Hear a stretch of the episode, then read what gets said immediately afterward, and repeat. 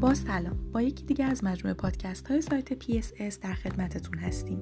در این مطلب می‌خوایم در رابطه با نرم افزارهای حسابداری آنلاین صحبت کنیم. نرم افزارهای حسابداری به طور کلی باعث آسانتر شدن امور مرتبط با حسابداری، یک بارچه شدن حساب کتاب ها و منظمتر شدن امور مالی و سازمانی میشن. این نرم افزارها به دو صورت ارائه میشن و در بازار وجود دارن. نرم افزارهای حسابداری آنلاین و نرم افزارهای حسابداری آفلاین.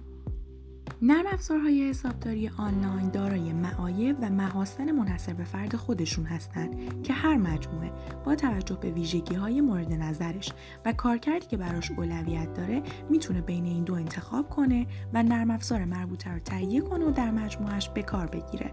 از جمله نکات مثبتی که در این نرم افزارهای حسابداری آنلاین وجود داره می‌تونیم به یه سری موارد اشاره کنیم.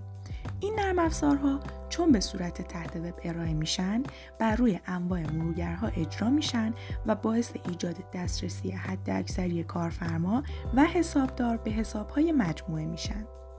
به این صورت که در هر زمان و هر مکان و هر جایی شما می‌تونید از این نرم افزار استفاده کنید و به حسابهای شرکت خودتون دسترسی داشته باشید. همچنین این نرم افزار به شما کمک می‌کنه تا هر زمان نیازمند اطلاعات و جزئیاتی از حساب کتاب های قدیمی خود هستید تنها با یک سرچ ساده به اون دسترسی پیدا کنید و دیگر خبری از پرونده های بایگانی شده بسیار زیاد و جستجو بین آنها نیست.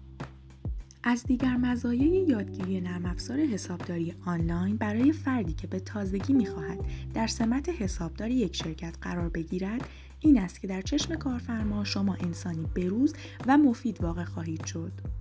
پس یاد گرفتن این نرم افزار خالی از لطف نخواهد بود. ممنون از توجه و همراهیتون.